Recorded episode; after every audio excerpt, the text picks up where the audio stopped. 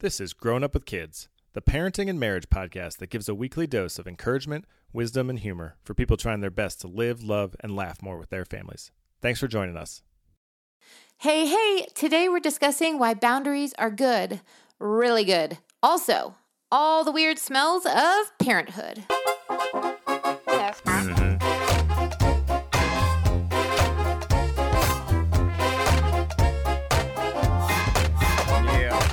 Welcome to the Grown Grown Up Kids podcast. podcast. Oh, I just took it over for you. You're so amazing, Rachel. Isn't that like the the thing of our the life? Dickens? the, isn't that the Dickens? Isn't that the Dickens? Yeah, it is. You bet. Um, can I tell you something that has nothing to do with anything? Yeah. Uh, so you know that I sort of have a smelling thing. Oh man, you smell. I know that, but you also smell your socks and smell all kinds of weird things. Yes. I it's hard for me not to smell stuff. So It like is a fruit, gross. like I just smell it before I eat it. yeah. Um, I made the mistake as I was walking down the hall with the laundry to smell our boy's bath mat. Oh no no no! It smells like pee. It didn't actually. It smelled like really medicinal, like someone had spilled bleach or something on it. They didn't because it's not like stained, but it was not pleasant. No, I don't know anything that smells good in their area of the house. Like I go back there and I just think there's something dead somewhere, but I'm not sure. I don't know where to It's even not a look. human, and so we're fine. Yeah. Well, welcome to Growing Up with Kids podcast. On We're that glad note. you're here. Seriously, Uh, you know that our listeners, they have kids and they're married. They've smelled some weird crap. Yes, And I didn't know how weird smells could get until we had kids. I did because I like to smell stuff. Yeah, that's true. So yeah, we're glad and you're also, here. unless this is your first episode, you know we talk about weird things like smells Also true. and body We- parts crying and are- the whole deal. We're not really that shy. We're pretty transparent. Um, how's your week? Anything good happen?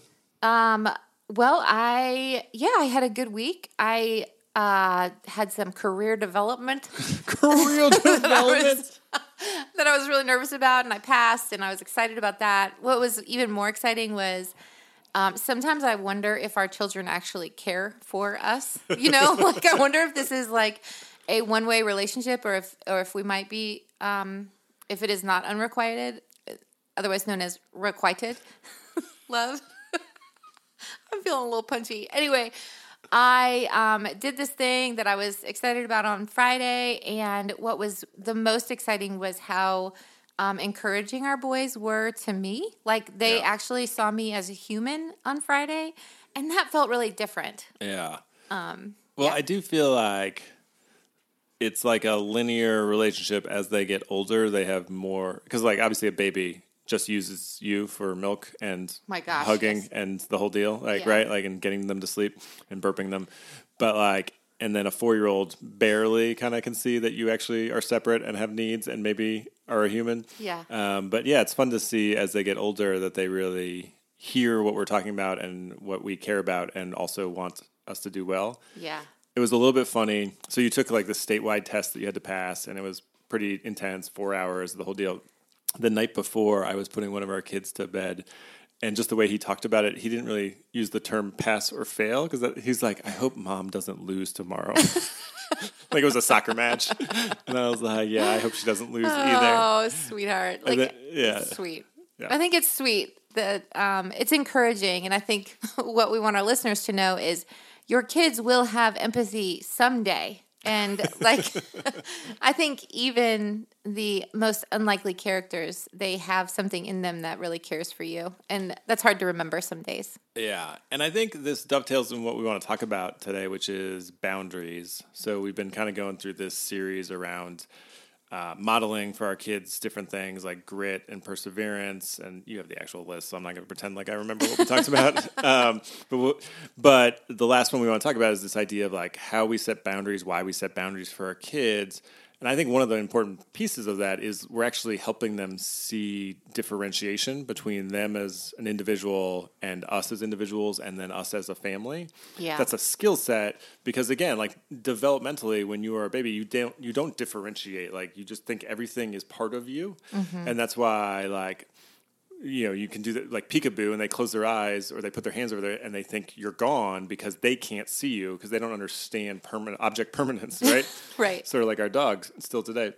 Um, but like part of boundaries is helping them get a good developmental understanding of who they are for their own sake, but also who other people are and how they are separate. Yes, exactly. And I think that one thing that we noticed so when we started this series four weeks ago, we were talking specifically about uh, siblings learning how to have conflict. So that agitation between siblings is actually a tool for peacemaking.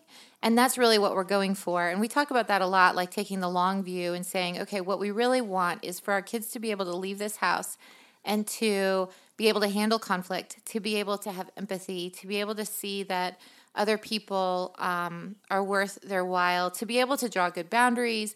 All of these things um, are things that we want to develop and in the meantime we do we can couch that into the sibling relationship in a lot of ways and the relationship we have with them as practice ground. So if, so the way we think about these years of raising kids is that they are in practice 18 years of practice zone so that when they leave this house hopefully by 18 who knows? I mean who knows? 33, whatever. Um, but when they leave this house, they have the ability to have grit, they have perseverance, they have an understanding of natural social consequences, etc. Um, and so today, in that couch, on that couch that I just talked about, you look puzzled. I don't know where the couch came from. Well, I You're mean, I said an it, ottoman? couched. On this ottoman, I we're- said we couched a lot of this in the Yeah, yeah, relationship I with siblings and whatnot. So on that couch, I think the last thing that we wanted to talk about is boundaries and allowing our kids to feel boundaries uh, within their sibling relationships, but also with us, and that's important to um, develop as they take the long view as we think about them going out to the world. Yes, which again, depending on the age of your kids, can seem like an eternity away. But be encouraged; it's going to Yeah. come. Um, so I would imagine no one listening to this is like, "Oh no, I didn't realize boundaries were a good thing." You know, like no one's like. I, I think there's a lot of junk thrown at people around helicopter parenting and these terms that get thrown out, uh, you know, and trophies for everyone. And I think that's less of a reality than a sort of narrative, if that makes sense. So I, I'd imagine everyone's like, yeah, boundaries are good. Uh, and so we don't have to convince people of that necessarily, although it's helpful to be reminded why they're good. It's helpful to talk through why sometimes they are hard, because I think I, again, objectively know that boundaries are good, um, but also in the moment sometimes struggle to draw the right boundaries or even to have the discernment to know what is the right boundary. Because sometimes our kids will push on something and i you know i might think actually well i really should give in because like sometimes they're pushing on like i just want some more time with you like i haven't seen you all week kind of thing. And it's like oh like i actually want some time with you as well but sometimes the answer is no like because there's other things going on because one of the boundaries that we need to draw is around our marriage right? And having time together. And so sometimes it's like hey will you read another chapter with me? And it's like no because i haven't talked to your mother all day and i need to go downstairs and talk to her and hang out with her so that i can then get to bed because i have you know i'm a separate person who has a marriage and raising a family and has a job and all these other responsibilities right? And it's okay Right. for them to feel that um, but you know, I don't want to push that to the point where they're like, "Oh, I never actually hang out with dad anymore because he's got all these things going on." Right? Yeah, it's always a um, a big push pull in my mind. You know, like I think it's more of a pull push, but really.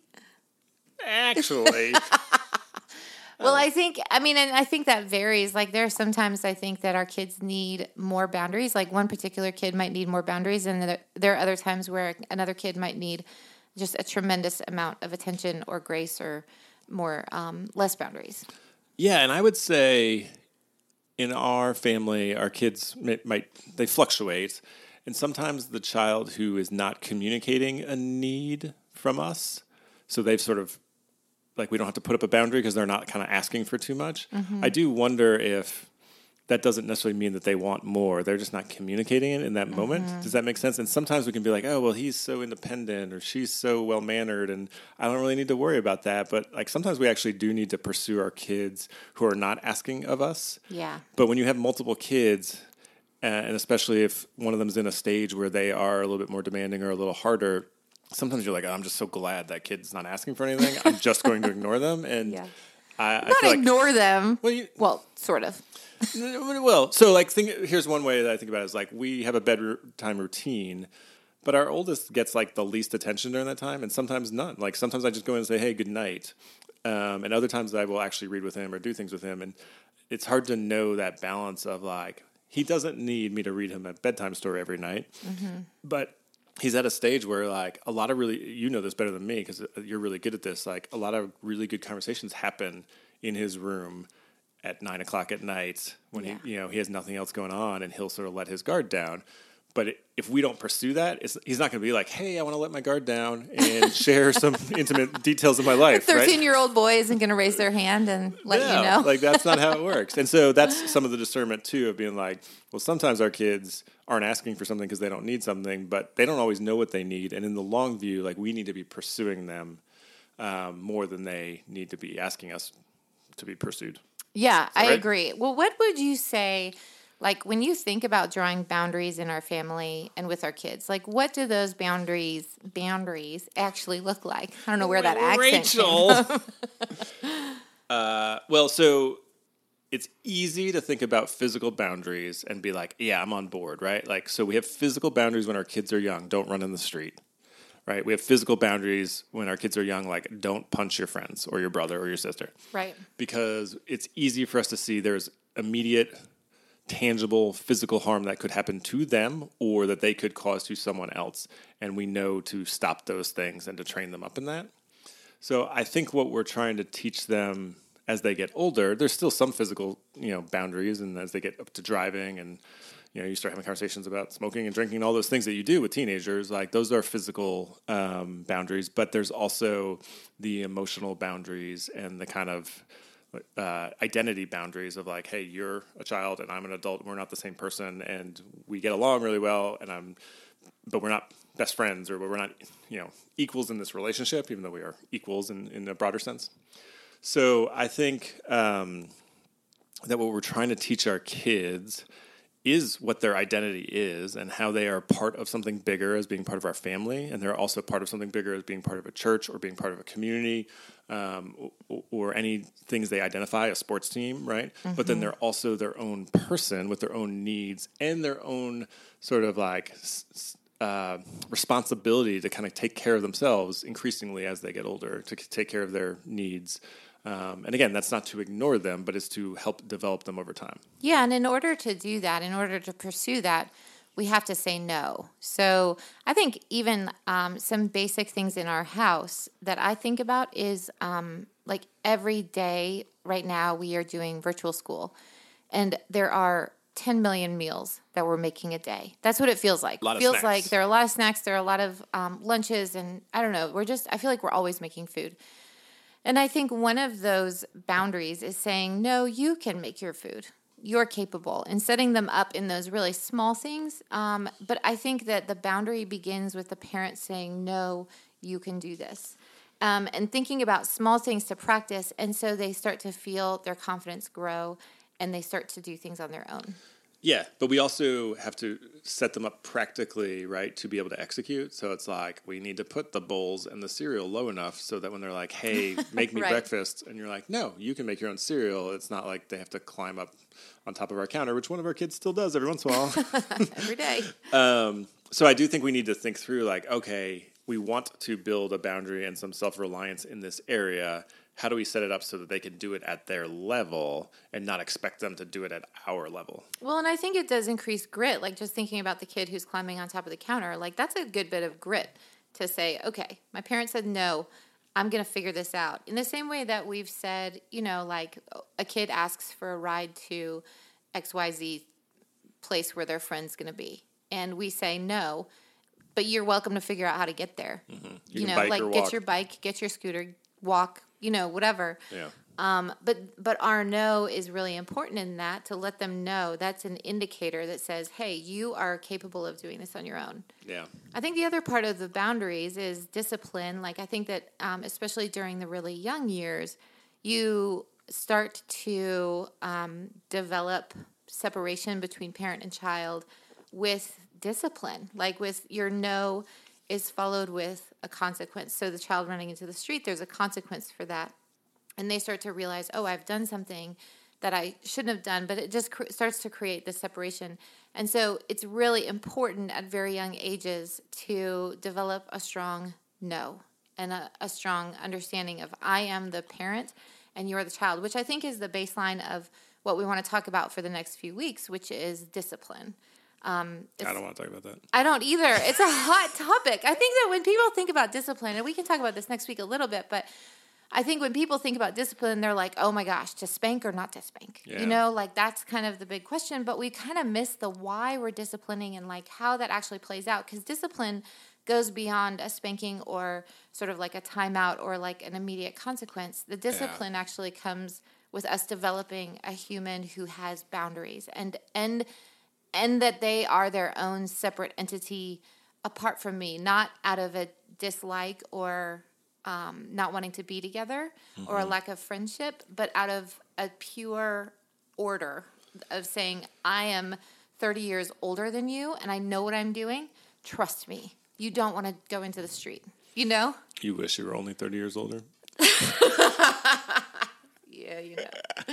um, so, want to just highlight what you said, which is we're going to spend a couple weeks or a few weeks, um, if you're a stickler for terminology on numbers, uh, talking about discipline, uh, and that'll be cool. So, come back for that.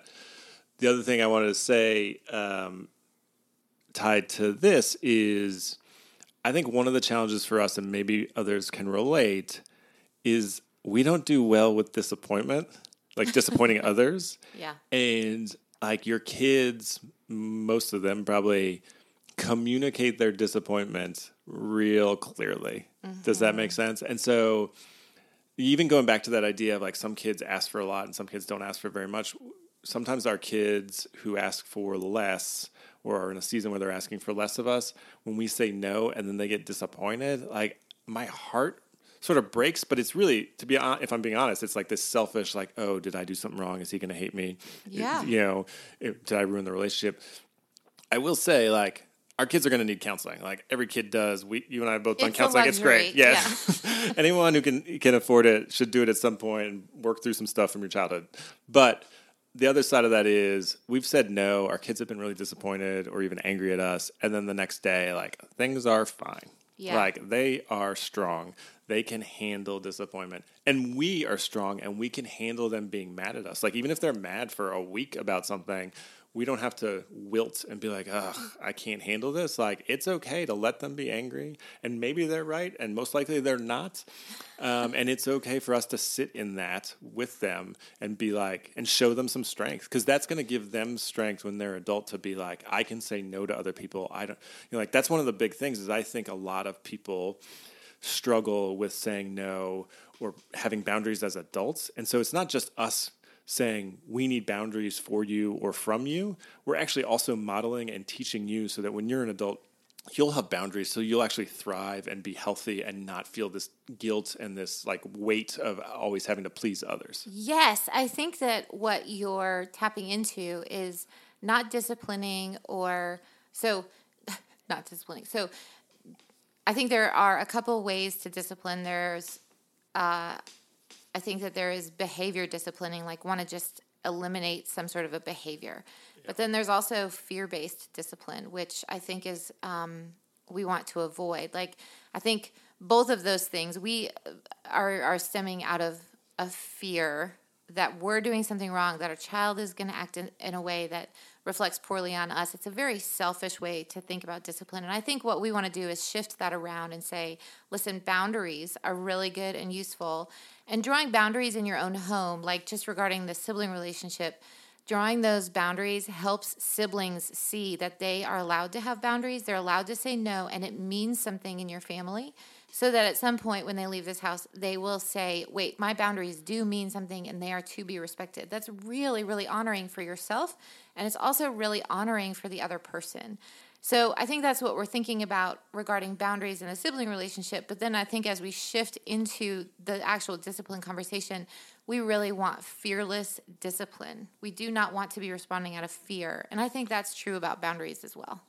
Yeah. And one of the things that makes me think is that in all these decisions, as I'm processing them or looking for discernment, the question I should be asking myself is what's the most loving response? Not necessarily the easiest response or the response they're going to like the most or that's going to engender sort of affection towards me in the moment, but how can I love them the best? So, you know, hmm. teaching my kid not to run in the street is the most loving thing I can do in that like if if the choices are letting them run in the street and not, like and in the same way, like sometimes the most loving thing is to be like, I can't spend more time with you right now because I need to work on my marriage, both because that's loving towards you, my wife, but it's also like all of our reserves and our energy towards leading our kids well comes out of us having not all of it, but a large chunk of it comes out of us having a healthy marriage, being on the same team, having space to talk about these things, being connected, and then we get to model those things to our children. And then the same thing in dis- discipline as we get into that. It's like the most loving thing is for me to teach you right now that that's not okay, like that you're either harming yourself or you're going to harm others. Man, I love that. I I mean, I didn't expect that to come out of you today. Yeah, that was not in our pre pre notes. Every once in a while, yeah. epiphany. I'm done for the week. Yeah, I would say that like the two things that I think we'll tackle over the next few weeks will stem out of fearless parenting and the question: How can I really love my kids the very best? And sometimes that means it sucks. Um, yeah. But uh, we want to do that fearlessly.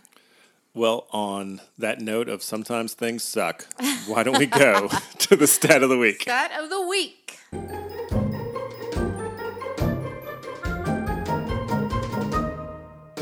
All right, Rach. Rach, Dave, what up? We've been talking about boundaries. yes. So I get a boundary related stat of the week for you. Awesome. Uh, but it's like a literal boundary, like national borders. Oh, good. Do you have a guess? What country do you think has the most border, like the longest borders with other countries? China. That's right. Yeah. How'd you know that? I guessed. over 22,000 kilometers of land border across 16 different neighbors. But China does not have the longest, like, single border between two countries. Do you know which two countries do? Ooh, that's a harder one. The longest border between two countries? Yeah. Let's, I'm going to say US and Canada. What? Am I right? yeah. Oh my gosh. I'm amazing today. Very impressive. 80, almost 8,900 kilometers, the Canadian US border, number one. Uh, the US Mexican border is number 10. It's like less than half as long, I, don't, I guess, because of the Gulf of Mexico and such. Yeah, that makes sense. Uh, number two, you have a guess on one of the countries. You won't get both of them, but it's not the U.S. Maybe you will, but there's one. There's yeah. There's a couple of really big, long countries. No, I don't know. Uh, Russia it has the second longest. It's Russia and Kazakhstan. Kazakhstan. Kazakhstan. Me. That's 6,800 uh, kilometers right there. So man. So China makes the top four with Mongolia, India, and Bangladesh is 4,000. Russia and China, Russia and Mongolia also. Russia's got the most in the top 10. There's a big award for them. Anyway, Yay. that's what I know about boundaries and borders, Rachel. There we go. Well, it was good talking with you about boundaries this week. What we really want you to know is um, boundaries are good, and we look forward to the next few weeks talking about how to discipline, like in order to implement some of those boundaries. Um, also, if you would do us a solid, and do people say that anymore? I don't know. No, no, never. Old but, people say that. um, do us a favor, and if you like what you hear, share with a friend. Um, throw us a rating and a review on iTunes. It's helpful to us to know um, how we're doing. And if you have a question or if you want to interact with us in any way, you can tap into our Facebook page or email us directly from our website www.growingupwithkidspodcast.com. That's good. Rachel, hey, as always, thanks for working on the farm. Thank you for working on the farm. Check ya!